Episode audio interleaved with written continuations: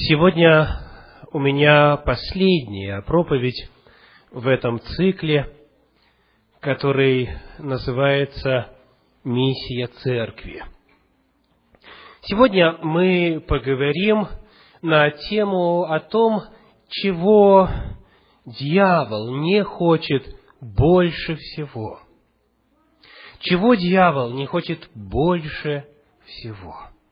Приглашаю вас открыть Евангелие от Иоанна, 8 главу, 44 стих. Евангелие от Иоанна, 8 глава, 44 стих. «Вы хотите исполнять похоти Отца вашего.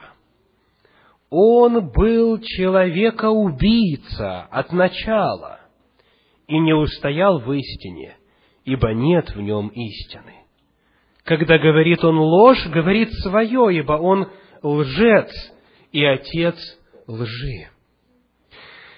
Начиная исследование того, что нам известно о действиях, природе и характеристиках дьявола, мы узнаем о том, что он человека-убийца от начала. Он заражен ненавистью к человеческому роду.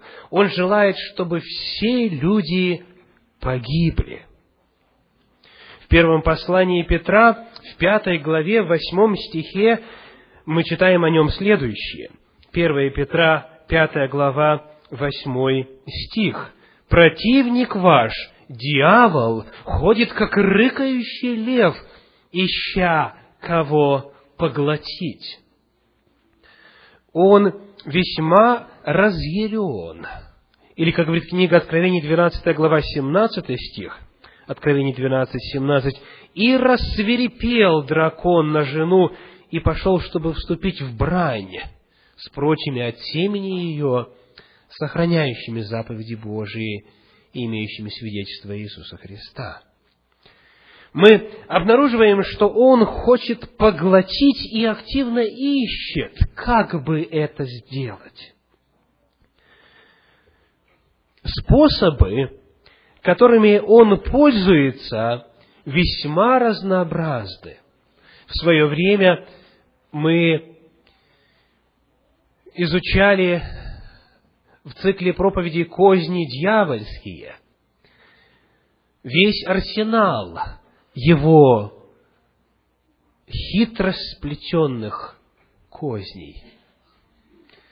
И вот в Евангелии от Луки в восьмой главе, в двенадцатом стихе, показывается один из них. Евангелие от Луки, восьмая глава, двенадцатый стих, сказано, «А упавшие при пути – это суть слушающие, которым потом приходит дьявол и уносит слово из сердца их, чтобы они не уверовали и не спаслись» он приходит и уносит Слово, он похищает Слово, услышанное человеком, чтобы не уверовали и не спаслись. Характеристики дьявола, действия дьявола, его природа в отношении окончательной участи человека описаны в Священном Писании очень ясно и очень четко – он хочет, чтобы все погибли и не достигли познания истины, в то время как Господь хочет, чтобы все спаслись и достигли познания истины. В книге Деяния апостолов, в 13 главе, в 10 стихе о нем говорится так. Деяния апостолов 13, 10. «Сын дьявола, враг всякой правды, перестанешь ли ты совращать с прямых путей Господних? Дьявол пытается совратить человека с Господня пути.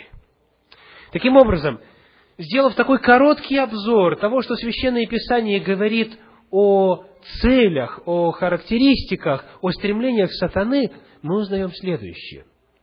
Он человека-убийца. Он больше всего не хочет, чтобы люди наследовали жизнь вечную. Он больше всего не хочет, чтобы люди спаслись.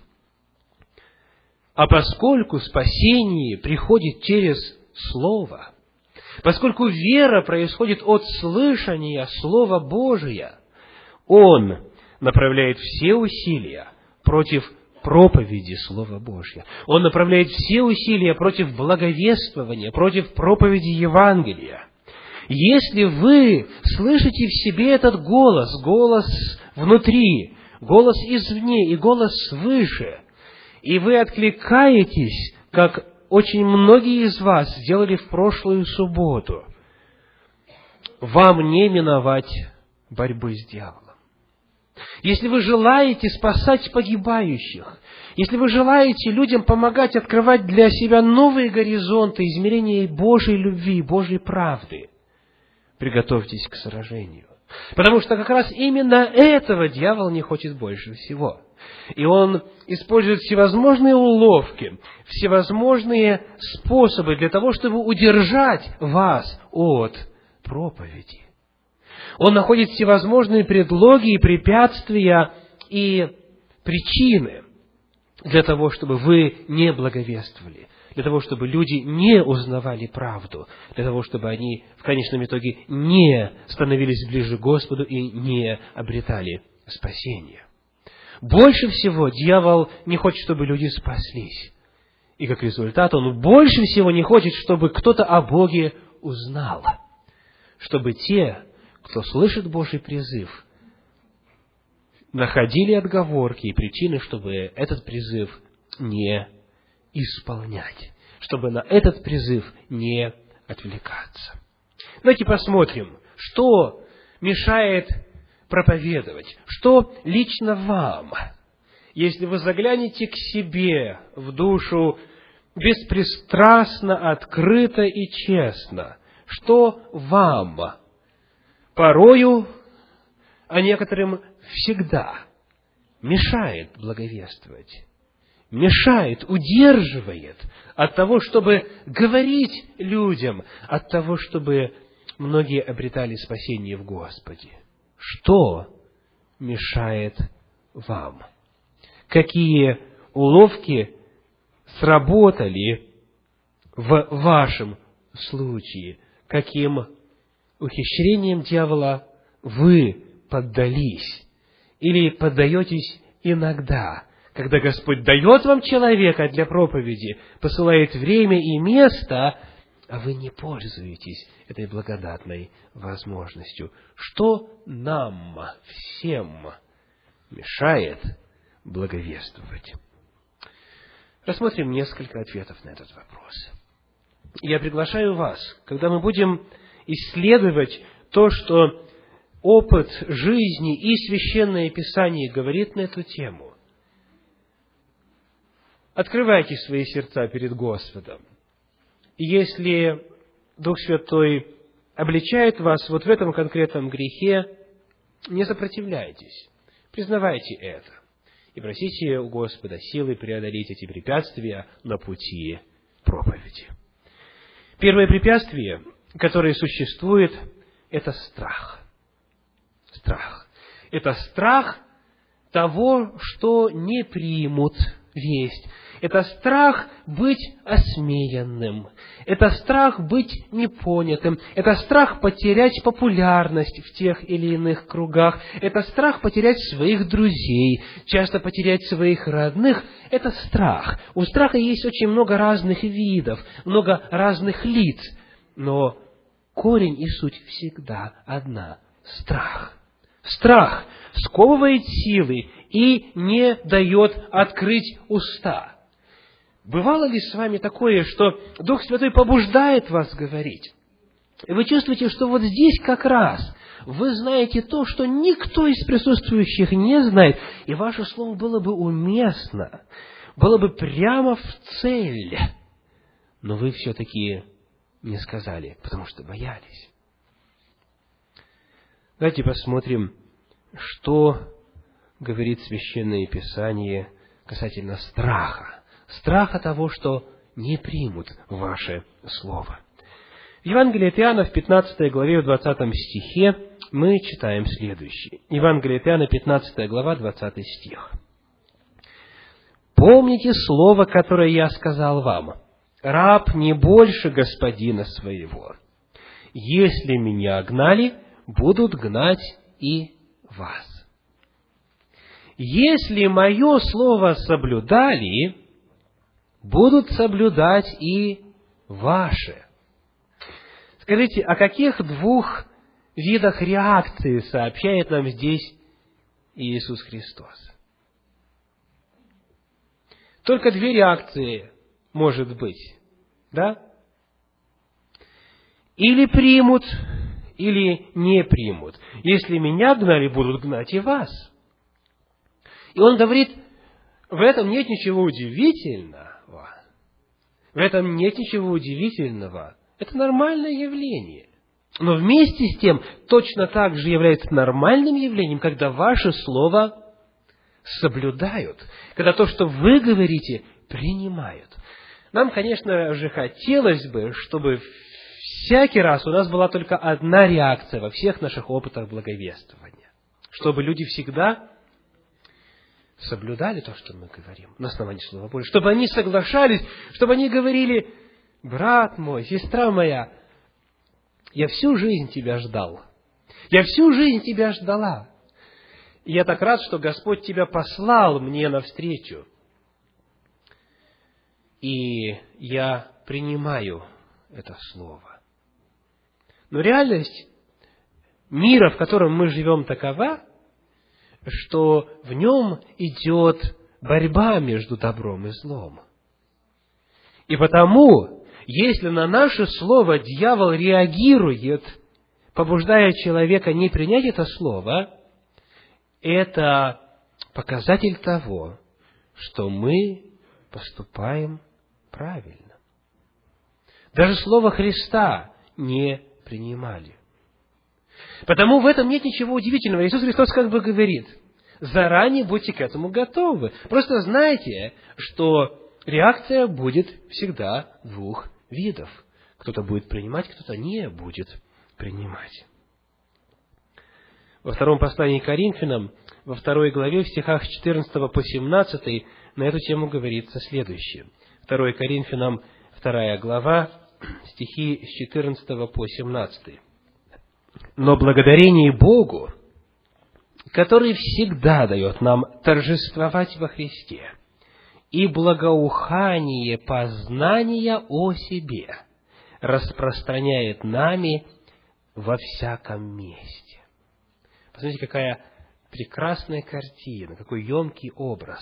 Благоухание познания о себе – распространяет нами на всяком месте. Но, к сожалению, это благоухание, которое в действительности благоуханием является, разными людьми воспринимается по-разному. Смотрите, что говорится дальше. «Ибо мы Христово благоухание Богу в спасаемых и в погибающих.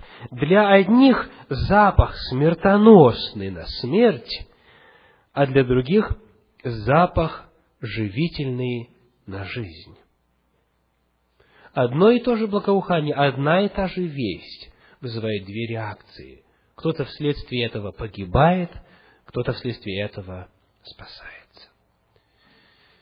И апостол Павел вновь говорит, такова реальность. Это нужно знать, к этому нужно быть готовым.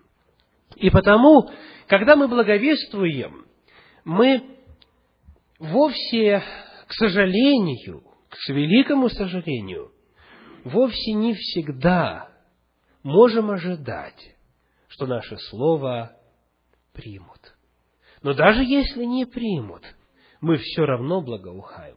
Даже если не примут, мы все равно благовествуем. И вот почему. Следующий стих, 17 стих говорит, ибо мы не повреждаем Слово Божие, как многие,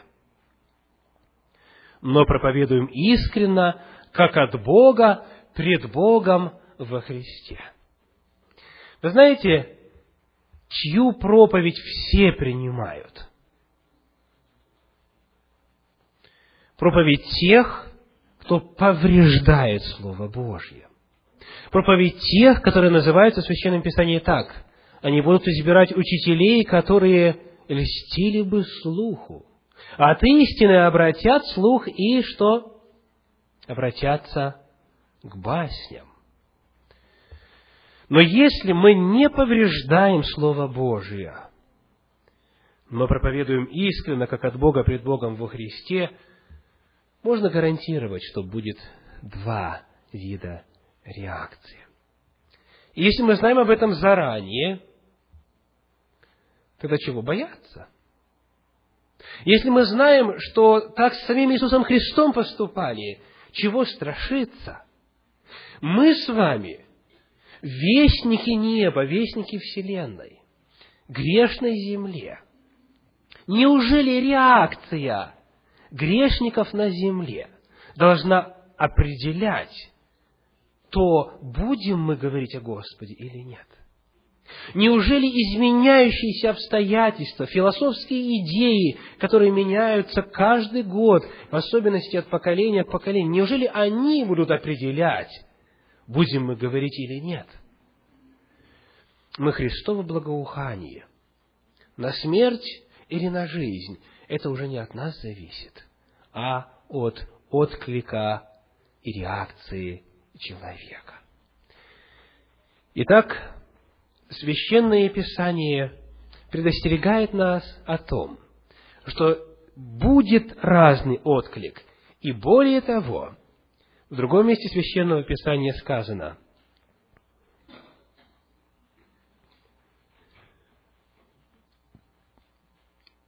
если вас преследуют,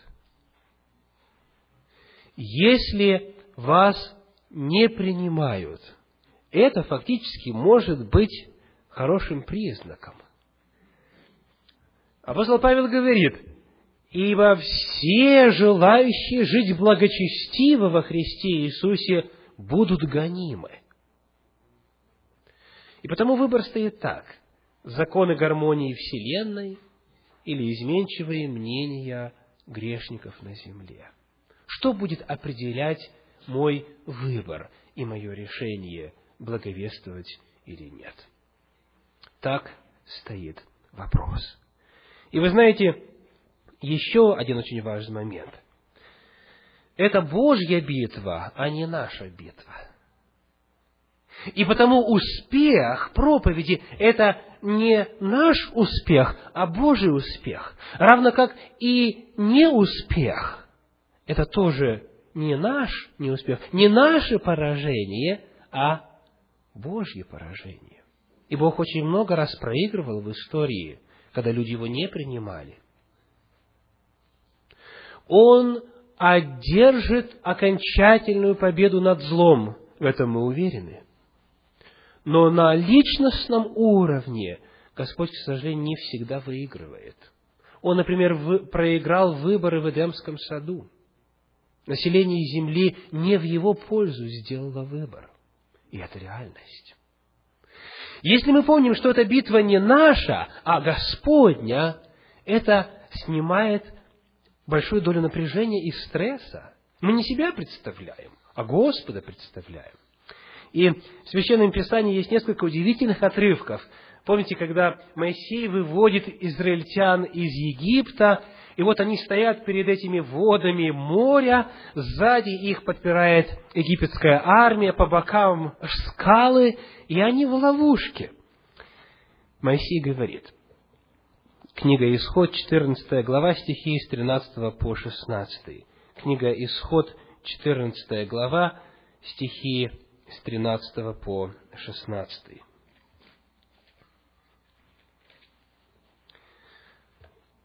Но Моисей сказал народу, «Не бойтесь, стойте и увидите спасение Господне, которое Он соделает вам ныне. Ибо египтян, которых видите вы ныне, более не увидите вовеки. Господь будет поборать за вас, а вы будьте спокойны. И тогда многие могли бы сказать, слушайте, так а зачем нам вообще проповедовать, если Господь будет поборать за нас, если Господь будет сам совершать свою работу и свое намерение исполнить, а зачем мы тогда Ему нужны? Смотрите, очень важный принцип дальше. И сказал Господь Моисею, 15 стих, «Что ты вопиешь ко мне? Скажи сынам Израилевым, чтобы они шли».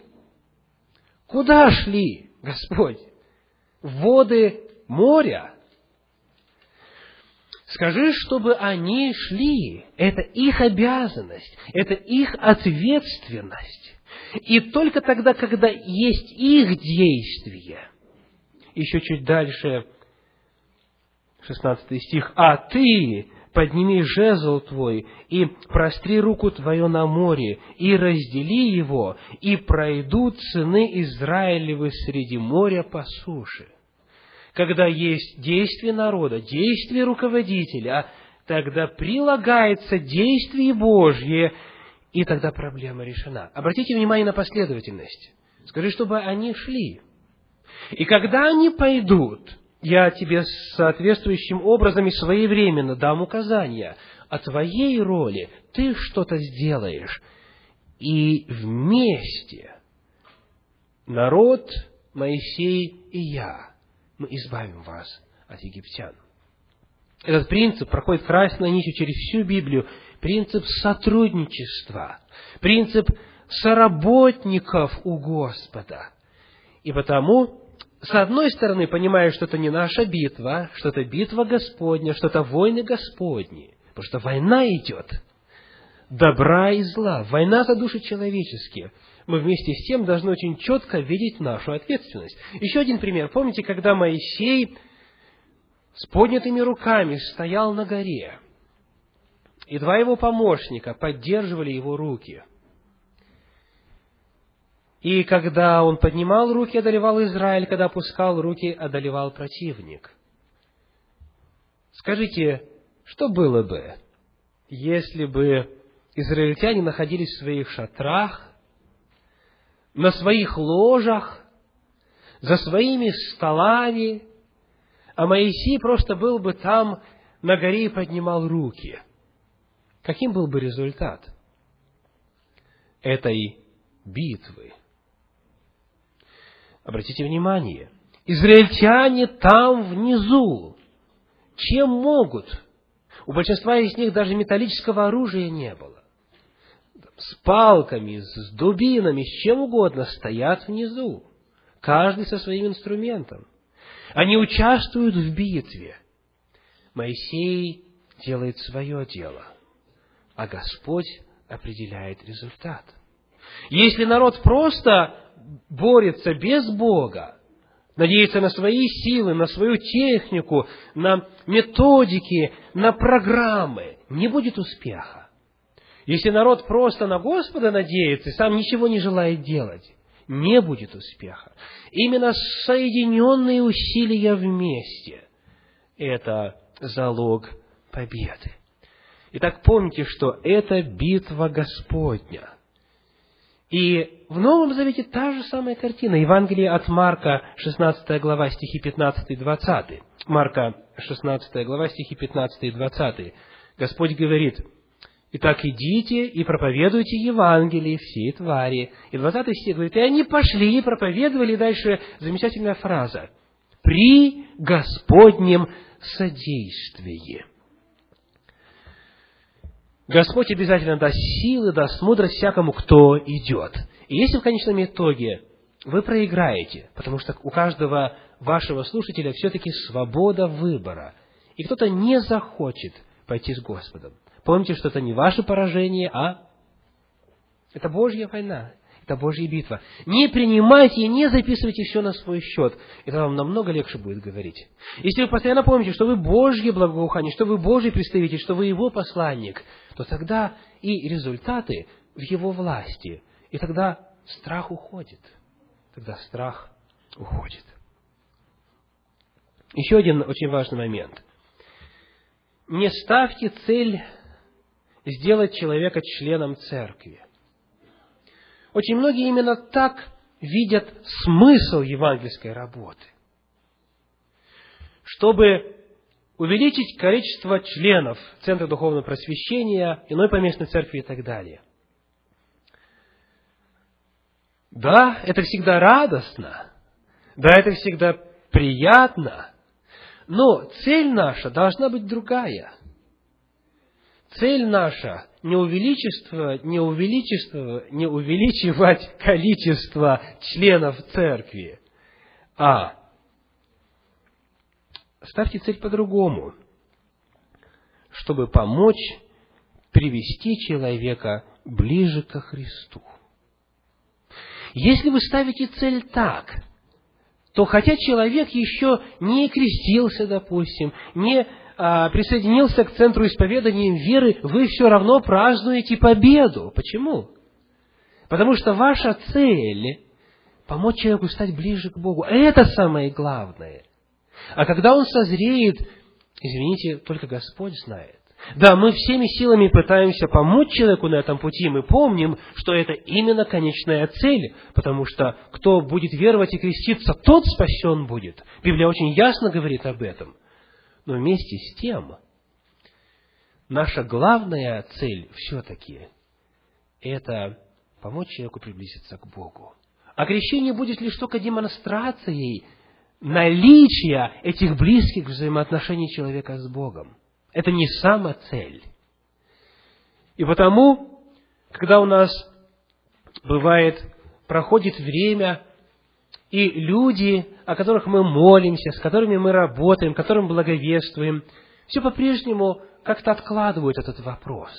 Мы, несмотря на то, что напоминаем о важности и предлагаем заключить завет с Господом, все-таки не считаем, что одержали или что нас постигло поражение, потому что мы видим, как эти люди, которые, допустим, никогда раньше не молились, они теперь молятся Господу.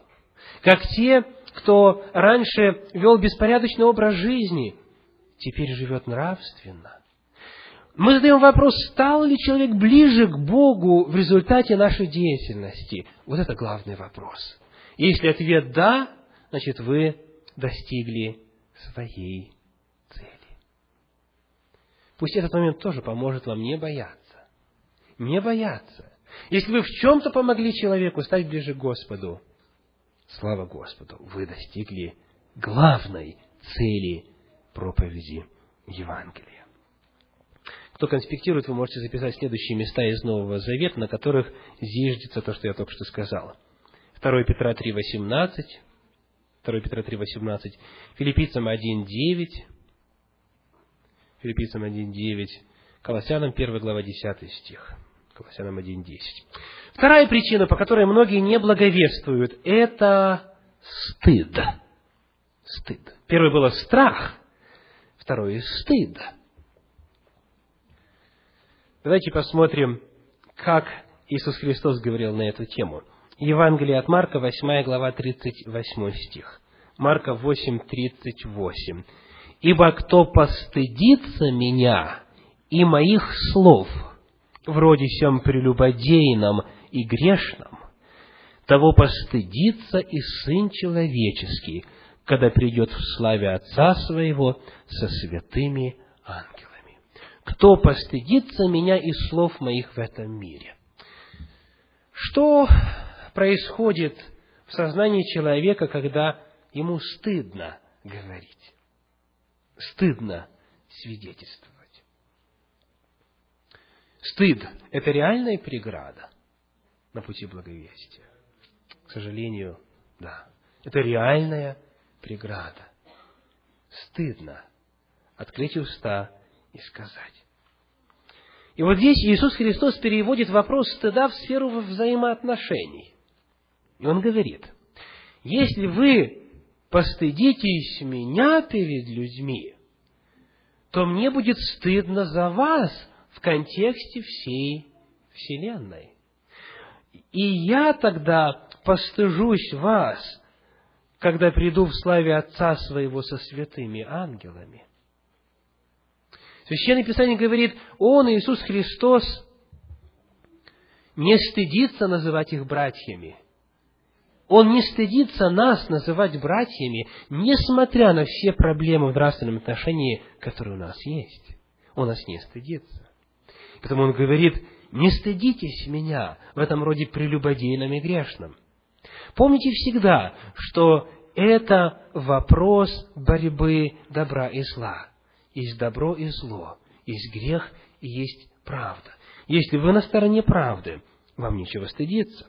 Апостол Павел в послании к римлянам в первой главе в 16 стихе говорит, Римлянам 1.16, «Ибо я не стыжусь благовествования Христова, потому что оно есть сила Божия ко спасению всякому верующему, во-первых, иудею, потом и елену». Он говорит, «Я не стыжусь благовествования Христова».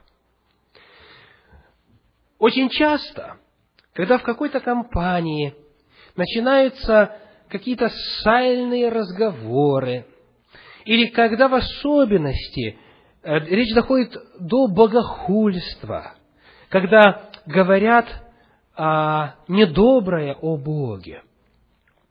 И Божий свидетель, который знает истину о Боге, стыдится сказать. Он даже не представляет, что было бы, если бы он все-таки оставил этот стыд? Мне неоднократно приходилось быть свидетелем ситуации, когда в самой саркастической форме люди выражались в отношении Бога, Его Слова и так далее. И появлялся один только человек, который оставлял стыд и начинал стыдить присутствующих когда вся атмосфера в этой компании полностью менялась. И тогда уже не ему было стыдно, а им всем было стыдно за свои такие слова и за свое такое поведение. Скажите, дорогие братья и сестры, с какой стати нам должно быть стыдно? Тем, кто знает Господа, живет с Ним каждый день, кто знает Его волю, кто стремится другим помочь, чтобы их жизнь обогатилась Божьей благодатью. С какой стати должно быть стыдно? Как раз таки тем, кто идет против Бога, должно быть стыдно. Как раз таки их нужно устыжать. И потому, когда мы вновь смотрим на то, как Господь представляет эту ситуацию, пусть это поможет нам – Пусть это поможет нам оставить ложный стыд и использовать стыд для того, чтобы возвращать людей назад к Господу. Во втором послании Тимофею, в первой главе, стихи 8 и 12 на эту тему говорят. Второе Тимофею, первая глава, стихи 8 и 12. Итак, не стыдись свидетельства Господа нашего Иисуса Христа, ни меня, узника Его. Стих 12 говорит, «По сей причине я и страдаю так, но не стыжусь, ибо я знаю, в кого уверовал, и уверен, что он силен сохранить залог мой на он и день». Апостол Павел говорит Тимофею, не стыдись, и я не стыжусь, потому что я знаю, в кого уверовал. Я просто знаю что-то о том, в кого уверовал, я знаю Его, у нас личные взаимоотношения с Ним. Апостол Петр на эту тему тоже пишет очень интересно. 1 Петра 4, глава стихи с 14 по 16. 1 Петра 4, глава стихи с 14 по 16. «Если злословят вас за имя Христова, то вы блаженны, ибо Дух славы, Дух Божий почивает на вас. Теми Он хулится, а вами прославляется. Только, кто, только бы не пострадал кто из вас как убийца, или вор, или злодей, или как посягающий на чужое. А если как христианин, то не стыдись, но прославляй Бога за такую участь. В действительности стыдно, когда на вас обращают внимание за какие-то грехи, за какие-то проступки, за какие-то нарушения. А если за имя Божье, за Его волю, то прославляйте Господа за эту участь, говорит апостол Петр. Третья причина, по которой люди не благовествуют – высокомерие. Высокомерие. Это выглядит следующим образом.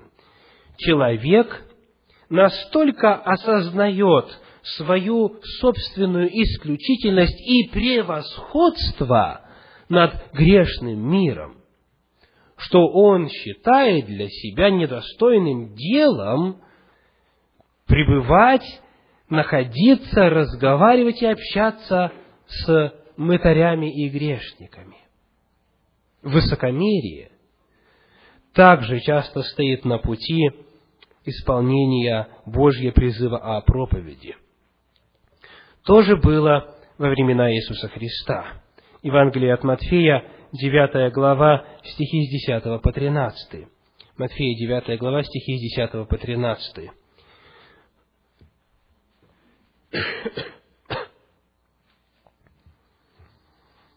И когда Иисус возлежал в доме, многие мытари и грешники пришли и возлегли с ним и учениками его. Увидевши то, фарисеи сказали ученикам его, «Для чего учитель ваш ест и пьет с мытарями и грешниками?» Иисус же, услышав это, сказал им, «Нездоровые имеют нужду во враче, но больные. Пойдите научитесь, что значит милости хочу, а не жертвы, ибо я пришел призвать не праведников, но грешников к покаянию. Господь Иисус Христос сам был обвиняем в том, что Он слишком много времени проводит в общении с грешниками, с блудницами, с, с сборщиками налогов и так далее, которые презирались в то время, ибо служили римлянам сами будучи иудеями. И он должен был объяснять людям, что факт различия в духовном уровне между грешниками и тем, кто им благовествует, не должен отвращать благовествующего от них, а должен, напротив, еще более притягивать благовествующего грешникам, как врача притягивают больными, потому что он знает, больные, потому что он знает, как им помочь.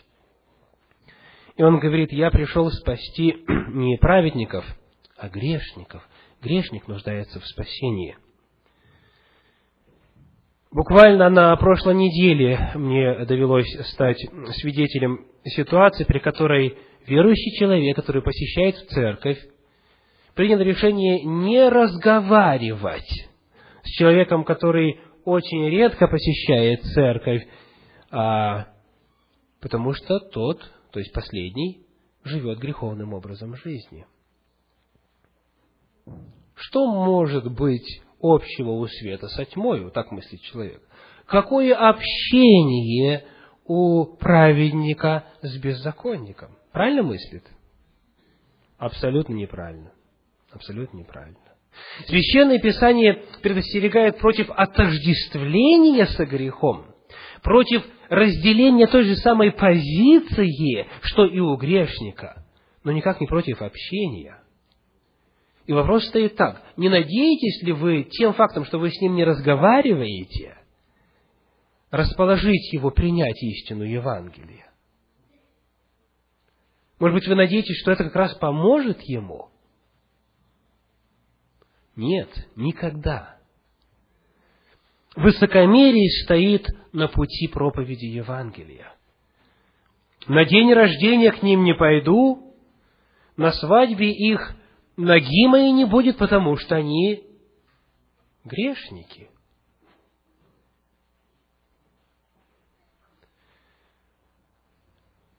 Господь пришел грешников спасти, и нам Он оставил ту же самую миссию. Конечно же, исторически, в особенности в Советском Союзе, когда мы жили в атеистическом пространстве, что касается мировоззрения, и церковь, представители Церкви Божьей были в меньшинстве. Они естественным образом заботились о состоянии нравственности своих членов церкви. опасаясь, что их увлечет грешная жизнь, опасаясь, что их привлекут эти собрания и празднества, и дни рождения, и неверующие свадьбы и так далее, и так далее. Но, к великому сожалению, пытались решать эту проблему не библейскими способами. Проблема решается не через запреты и отсутствие контакта, а через правильное понимание причин того, почему то или иное нельзя. Через укрепление взаимоотношений человека с Господом, при наличии которых этих взаимоотношений человек, даже оказываясь в неблагоприятной компании, будет там светом, вместо того, чтобы смешиваться со тьмою. И, конечно же, опасность существует. Это не означает, что нужно всю свою жизнь проводить в местах, где Господь не славится. Но мой вопрос к вам. Как можно спасать грешников, не общаясь с грешниками? Как можно служить грешникам, не находясь там, где они находятся? Как можно являть Божью любовь им там, не имея с ними контакта? Вы знаете, первоапостольская церковь на определенном этапе своего развития также должна была решать проблемы высокомерия. Скажите, в этническом отношении первые христиане были кем? Иудеями, правда?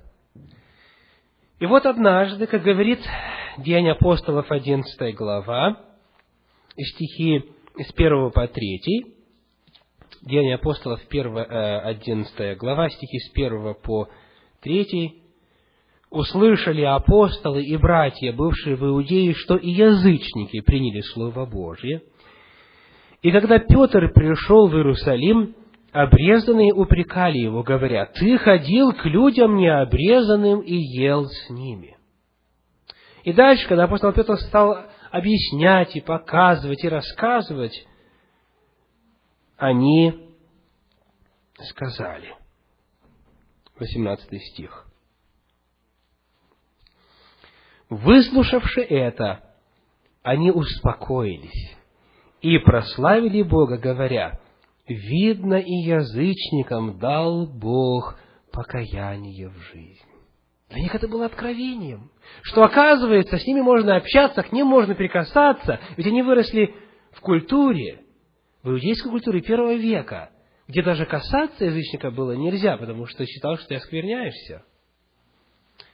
Господь и сегодня должен преодолеть многие предрассудки, многие предубеждения, для того, чтобы удалить это духовное высокомерие, и чтобы мы были в состоянии идти и благовествовать всякому человеку, каким бы он ни был. Четвертая причина, по которой люди не благовествуют, это лень. Лень. Это же нужно приподнять себя над тем местом, над которым человек находится в данный момент. Это нужно отправиться, иногда уже в темноте, иногда уже после рабочего дня, куда-то, чтобы совершить это поручение о проповеди. Нужно над собою часто усилие применить. Матфея, 25 глава, стихи с 13 по 19. Матфея, 25 глава, стихи с 13 по 19. Итак, бодствуйте, потому что не знаете ни дня, ни часа, в который придет Сын Человеческий, ибо Он поступит, как человек, который, отправляясь в чужую страну, призвал рабов своих и поручил им имение свое. И одному дал он пять талантов, другому два, иному один, каждому по его силе, и тотчас отправился. И вы помните ситуацию. Получивший пять талантов пошел, употребил их в дело, приобрел другие пять талантов и так далее. А вот последний, получивший же один талант, это вес серебра, денежное измерение, денежная единица, пошел и закопал его в землю и скрыл серебро господина своего. И вот когда настало время дать отчет, стихи с 24 по 27. Подошел и получивший один талант и сказал, «Господин, я знал тебя, что ты человек жестокий, жнешь, где не сеял, и собираешь, где не рассыпал, и, убоявшись, пошел и скрыл талант твой в земле, вот тебе твое». Господин же сказал ему в ответ, кто помнит, что там сказано? Раб лукавый и ленивый. То есть тот начинает описывать всевозможные оправдания. И он придумывает причины, по которым он не выполнял работу, не приобретал таланты для Господа. Господь говорит очень прямо и просто. Он указывает причину. Лень. Раб ленивый и лукавый. Итак, по поводу лени все понятно, да? Последняя, пятая причина – заботы житейские. Заботы житейские не дают нам благовествовать, выполнять свое предназначение пред Господом. Евангелие от Матфея 13:22. Матфея 13:22. А посеянное в тернии означает того, кто слышит слово, но заботы века сего и обольщение богатства заглушает слово, и оно бывает бесплодно. Мне кажется, что в контексте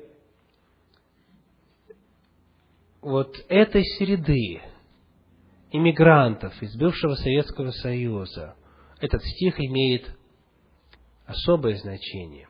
Давайте еще раз прочитаем. «Заботы века сего и обольщение богатства заглушает слово, и оно бывает бесплодно. Когда мы задаем вопрос о том, чему я посвящаю время в течение дня, и есть ли в моем календаре время для проповеди, это для нас и будет барометром и показателем, не одолевают ли нас заботы житейские и обольщение богатства. Потому что богатство реально, и обретение его столь же. Вопрос сводится к конфликту между этой деятельностью и служением Господу.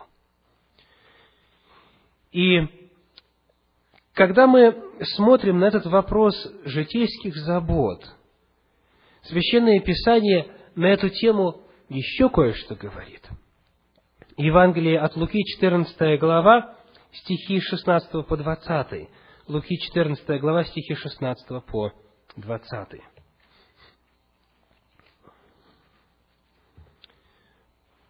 Он же сказал ему, «Один человек сделал большой ужин и звал многих.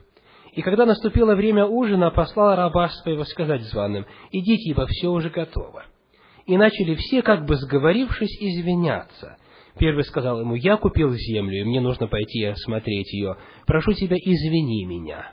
Другой сказал, я купил пять пар валов и иду испытать их. Прошу тебя, извини меня. Третий сказал, я женился, потому не могу прийти. Скажите, сказал ли кто-нибудь из них, нет, я не хочу, я считаю, что это вообще ненужное занятие? Нет, они все хотят, они все хотят.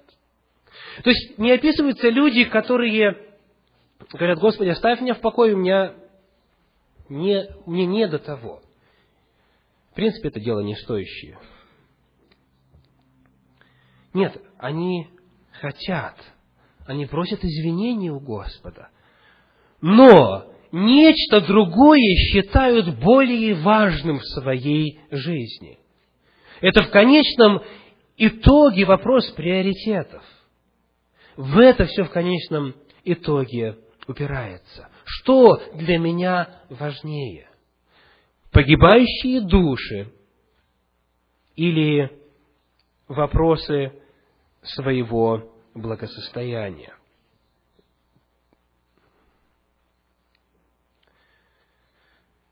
Это не означает, что не нужно заниматься заботами житейскими. Это не означает, что не нужно приобретать богатство. Фактически Священное Писание говорит, это Он, Бог, дает тебе силу приобретать богатство. Вопрос не в этом, а вопрос в том, когда все это не оставляет места для Господа. Итак, пять причин, пять уловок, которые использует лукавый для того, чтобы предотвратить нас от проповеди. Первое – это страх. Вторая – это стыд. Третья – высокомерие. Четвертая – лень. Пятая – заботы житейские, обольщение богатством. Назовите хотя бы одну достойную причину, чтобы не благовествовать. Их нет, дорогие братья и сестры. Нет ни одной достойной причины. Если вы слышите эти три зова, если вы слышите зов погибающих.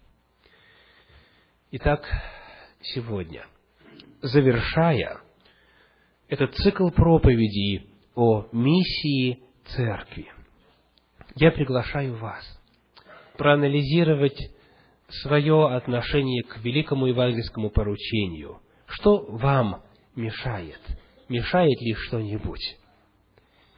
Проанализировав, обратитесь к Господу за помощью. Помните, что победа одерживается только в сотрудничестве Бога с нами. Без нас дело проповеди Евангелия не совершится и не завершится. Аминь.